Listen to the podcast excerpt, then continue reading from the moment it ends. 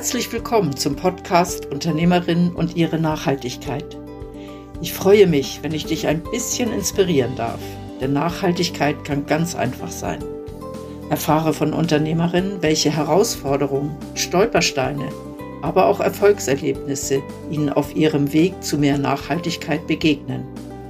Mein Name ist Christine Abühl und ich wünsche dir viel Spaß bei dieser Podcast-Folge.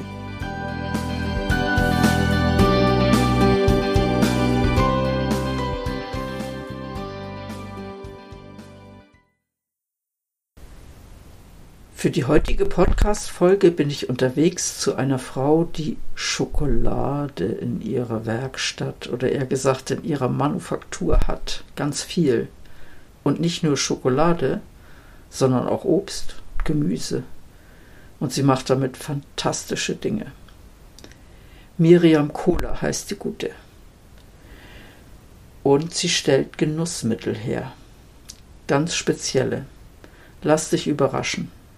Und wenn dir das Wasser im Mund zusammenläuft, dann ist das gut. Miriam, wir sitzen heute in einem Restaurant. Hinter uns ist die Küche, wo du produzierst.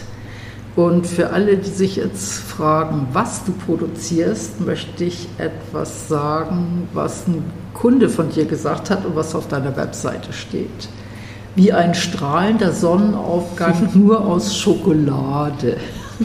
genau. Ähm, was genau machst du? Ja, ich mache Dessert auf Bestellung. Ähm, nichts Klassisches oder wenig klassisch. Mit einem speziellen Genusserlebnis, das man nicht vergessen sollte. das wäre so das Ziel. Genau. Ja, ich durfte vorhin ein Stückchen probieren und es war ein absolutes Genusserlebnis. Ich glaube nicht, dass ich das vergessen werde. Was ich noch auf deiner Webseite gesehen habe, ist, dass Nachhaltigkeit, Regionalität, Saisonalität und Food Saving sind für dich ein Muss. Warum ist das so? Das ist tatsächlich ein Muss und sollte heutzutage so in allen Köpfen ein Muss sein, nach meiner Meinung. Ähm, ja, ich probiere möglichst alles zu verwerten, das ganze Produkt, das ich mache, auch bei den Gemüsen. Ähm, ab und zu mache ich Mehrgänger-Dessert. Und dort ist auch Gemüse, ja, wo ich wirklich aus der Rande, aus der Schale ein Pulver mache und ein Püree und einfach alles brauchen. Und das ist heutzutage einfach das Fakt. Es ist immer wieder ein eine Challenge mit allen Schintinnen und alles. Aber äh, ja. Und die Sachen, die du machst, sind alle süß, oder nicht unbedingt? Ja, doch eigentlich alles süß. Aber auch viel mit Salz. Auch. Ähm, ich finde es Patisserie, die nicht nur süß ist, also wo Säure, Säure kommt, Schärfe zum Teil. Ähm, bitter ist jetzt nicht unbedingt meins, aber ich finde, sobald man verschiedene ja, sobald verschiedene Sachen im Mund passieren, wird es spannend. Und das Und hast du dir total auf die Fahne geschrieben, oder? Du machst nichts 0815, sondern alles ist so ein bisschen speziell. Genau. Wie, ja. wie bist du dazu gekommen, dass du so ganz spezielle Sachen machst? Ich habe lange in der Bäckerbranche gearbeitet. Also ich habe Konditor Goffiseur gelernt. Goffiseurin. und äh, habe dann auch im Verkauf, in der Verpackung, Bäckerei, Goffiserie, Konditor eigentlich überall. Ähm, und mir hat immer etwas gestört. Also es bin immer wieder weiter bis ich dann spontan Köchin noch gelernt Und als Köchin ist mir recht der Horizont aufgetan worden. Also vorher war ein Cremeschnitt ein Cremeschnitt. Oder eine Schwarzwälder-Torte ist einfach klassisch. Ähm, und das gibt es einfach schon genug. Mir hat es irgendwann ein bisschen angefangen zu stören, dass die Erwartung der Leute eigentlich bei der Bäckerei ist, dass die Cremeschnitte jeden Tag gleich ist. Ähm, die Schwarzwälder Torte jeden Tag gleich ist. Und ja. Und die, diese, also sag ich mal, ist ja eine Art von Einförmigkeit auch, mhm. oder? So, egal zu welchem Bäcker ich gehe, wenn ich eine Cremeschnitte habe, dann sollte die gut schmecken und ungefähr gleich. Und wenn sie dann ganz genau. anders schmeckt, dann bin ich irritiert. Genau. Vers vers versuchst du diese Irritation bei den Menschen hinzubekommen? Manchmal auch schon ein bisschen. Aber es auch ein bisschen unterbewusst. Nein, es, ich habe sehr gerne selber ohne Cremeschnitte. Aber es gibt wie es gibt wie genug Leute, die klassische Cremeschnitte machen. Also für mich wird es oder macht es einen riesen Spass, äh, die ganze Cremeschnitte umzudenken und vielleicht aus dem, aus dem Blätterteig ein Mousse zu machen, aus der Vanille äh, ein Biskuit zu machen oder das Ganze umzudenken oder sich auch zu hinterfragen, warum ist das so? Oder warum ist jetzt ein Garak grün? Das hat mir bis jetzt noch niemand beantworten Und ja, dort ist, das ist... Das ist so ein bisschen deine Herausforderung, die du suchst in dem, was genau. du tust. Also das fängt mir näher Ja. Das genau. heißt, für dich ist auch wichtig, dass du bei dem, was du tust, Spaß hast, oder? Definitiv, ja. ja. Also das, was ich eigentlich mache, ist, ich probiere möglichst ein Genussmittel herzustellen. Also es geht eigentlich, am Schluss geht es vor allem einfach um einen Genuss. Und dort wollte ich auch das, Best, oder das Bestmögliche rausholen. Ja. Und wenn jetzt das heisst, dass ich halt noch Basilikum irgendwo drin tue, weil es mir denkt, das passt, oder ich, ja, manchmal kann ich es auch nicht lassen, weil es auch, ja, das wegnehmen einfach, ja. ja. Und die Kreation, die du so herstellst, die, die testest du? Oder genau. tust du dir einfach mal liefern und gucken, ob deine Kunden begeistert sind oder dich wieder rausschmeißen? Nein, ich tue testen. Ich tue auch mit, äh, gibt es so verschiedene Leute zum Testen. Äh, Freunde, Familie. Ähm, machen eigentlich ständig wieder Änderungen. Also wenn ich jetzt ein neues Patisserie entwickeln, teste ich es zuerst für mich und dann tue ich es, wenn, mich, wenn es mir denkt, es sei gut so, dann gebe ich es noch den Leuten und dann gibt es meistens noch mal Anpassungen. So. Und dann kommt es dann mal zum Gast.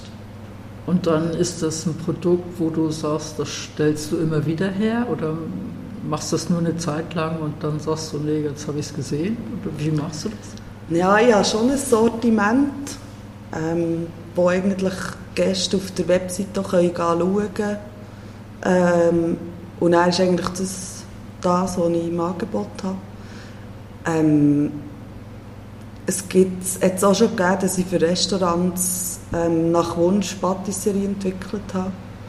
Ähm, zuerst das Strempel, das Bio, Strandbad, die haben Shabu Shabu gehabt, das ist so japanisches ähm, Fondue Chinoise eigentlich.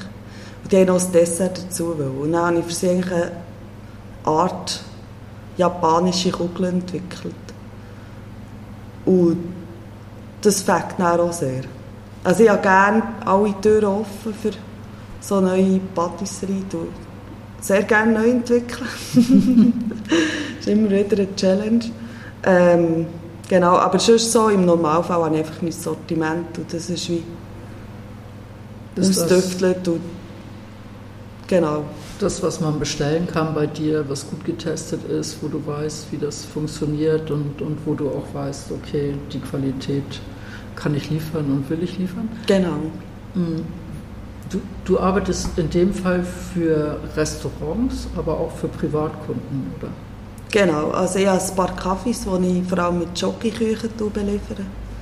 Ähm, die meisten davon sind vegan.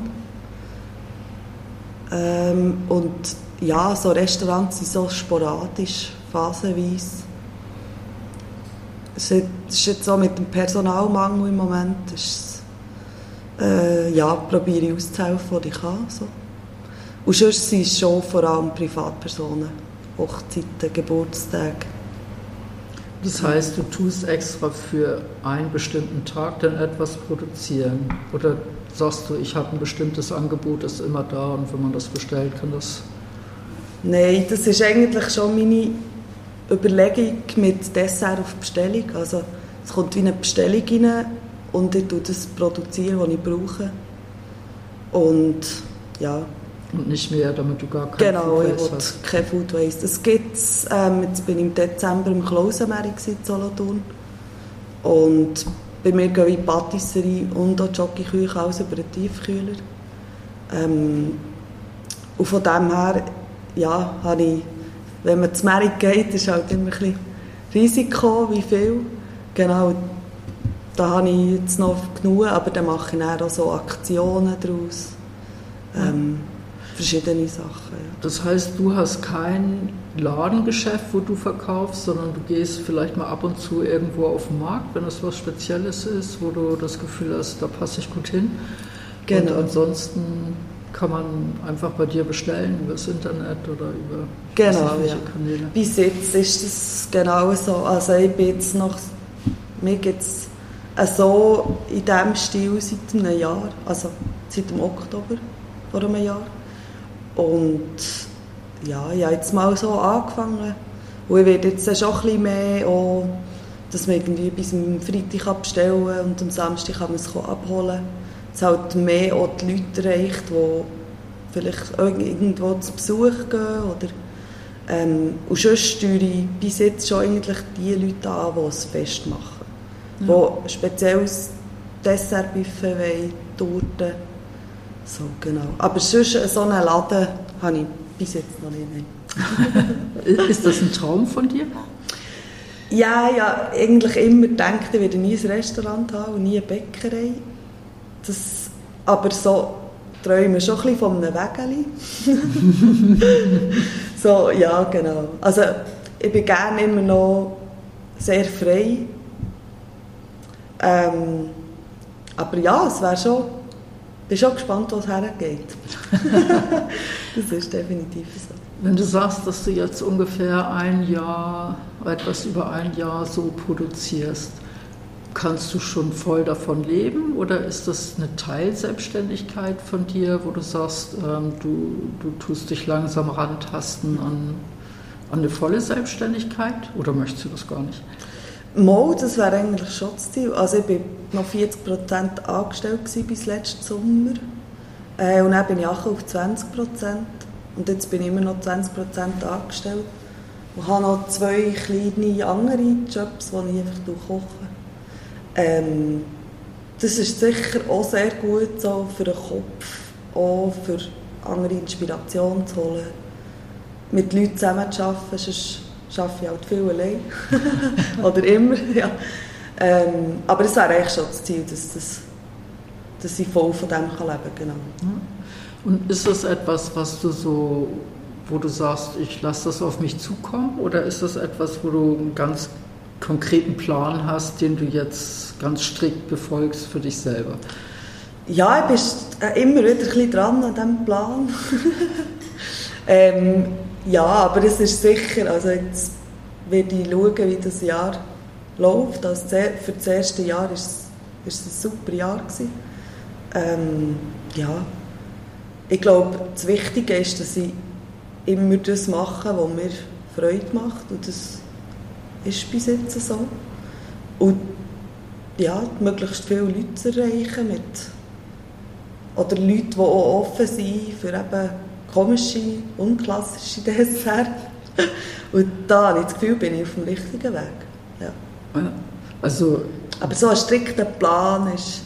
Also für, für mich hört sich das so ein bisschen an wie, du hast ein großes Ziel, eine Vision, wo du hin möchtest und du setzt dir wie immer wieder so kleine Teilziele, die du dann ganz konkret anstrebst und wirklich in die Umsetzung gehst und alles probierst, damit du das erreichst.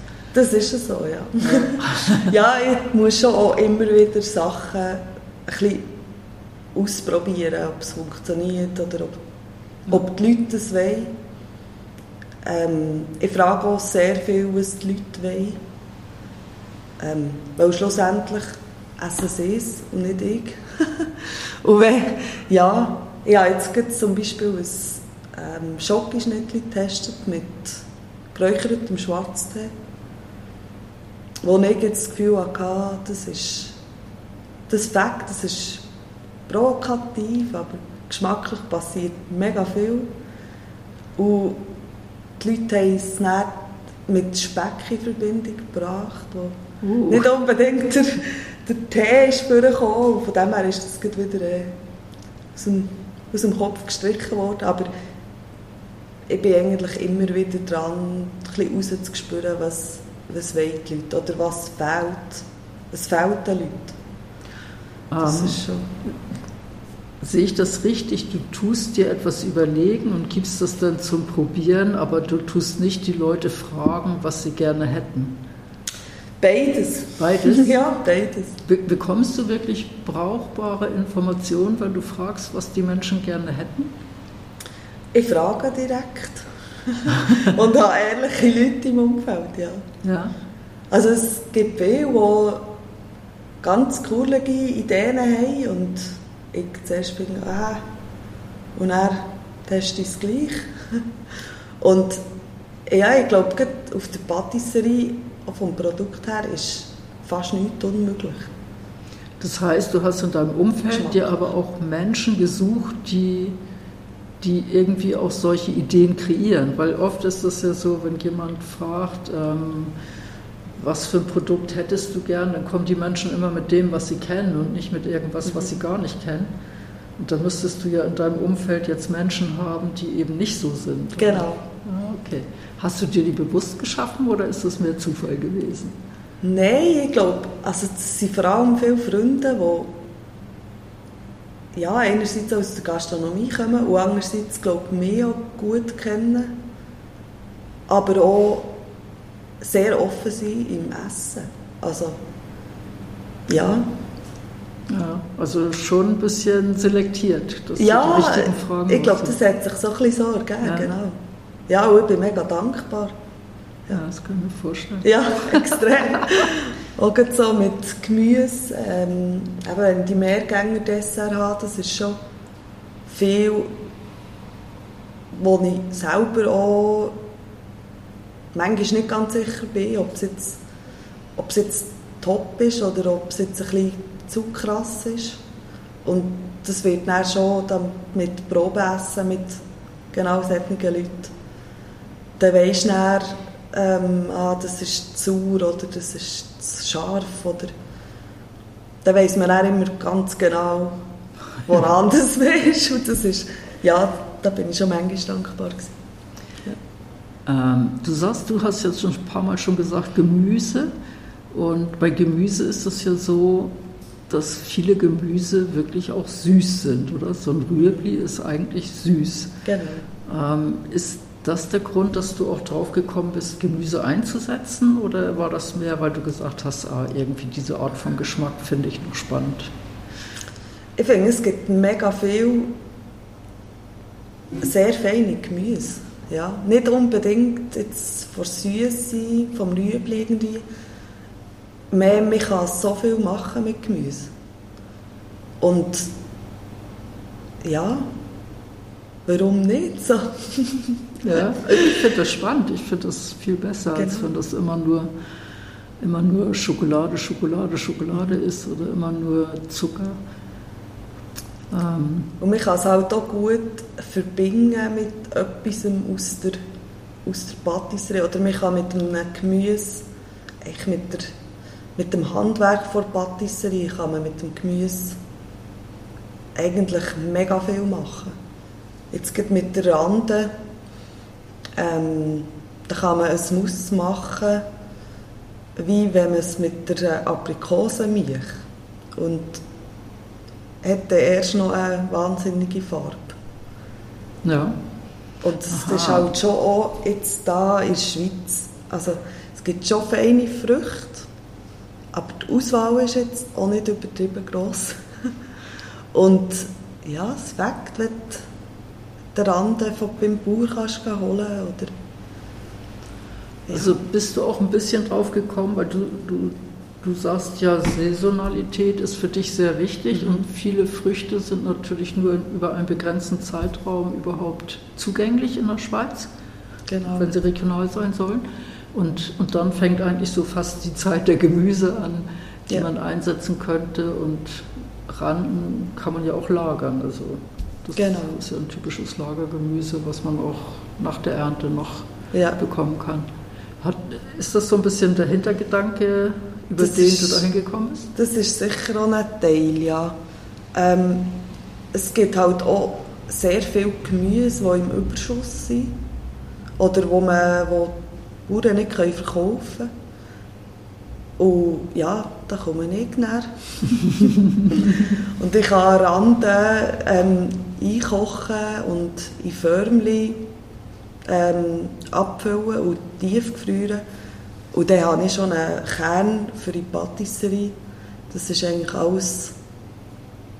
Ähm, ich, habe, ich habe das Lebensmittel eigentlich im Moment getreten und über einen Tiefkühler gebig lang lagern. Ähm, oder auch einmachen in Gläser. Das habe ich jetzt so, ja. ja. Ich finde es schön, man, man hört so richtig raus, dass eben diese, diese Dinge, die stehen nicht nur auf deiner Webseite, sondern du lebst die wirklich. Mhm. Man merkt, das ist völlig verwoben und das ist völlig ein Bestandteil von dir.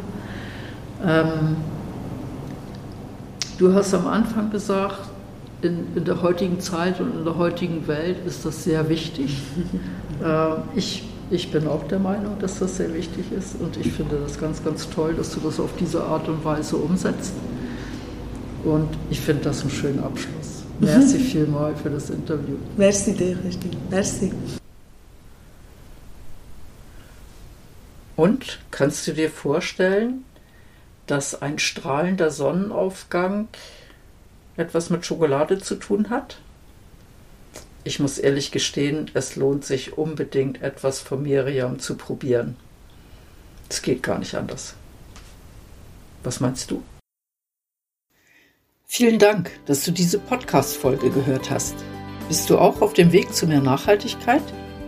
Gerne begleite ich dich oder dein Unternehmen. Ich freue mich, wenn du dich mit mir auf LinkedIn vernetzt. Wenn du magst, hinterlass mir auch gerne eine Bewertung bei Google. Ich hoffe, die heutige Folge hat dir gefallen und du schaltest auch beim nächsten Mal wieder ein, wenn es heißt Unternehmerin und ihre Nachhaltigkeit. Tschüss!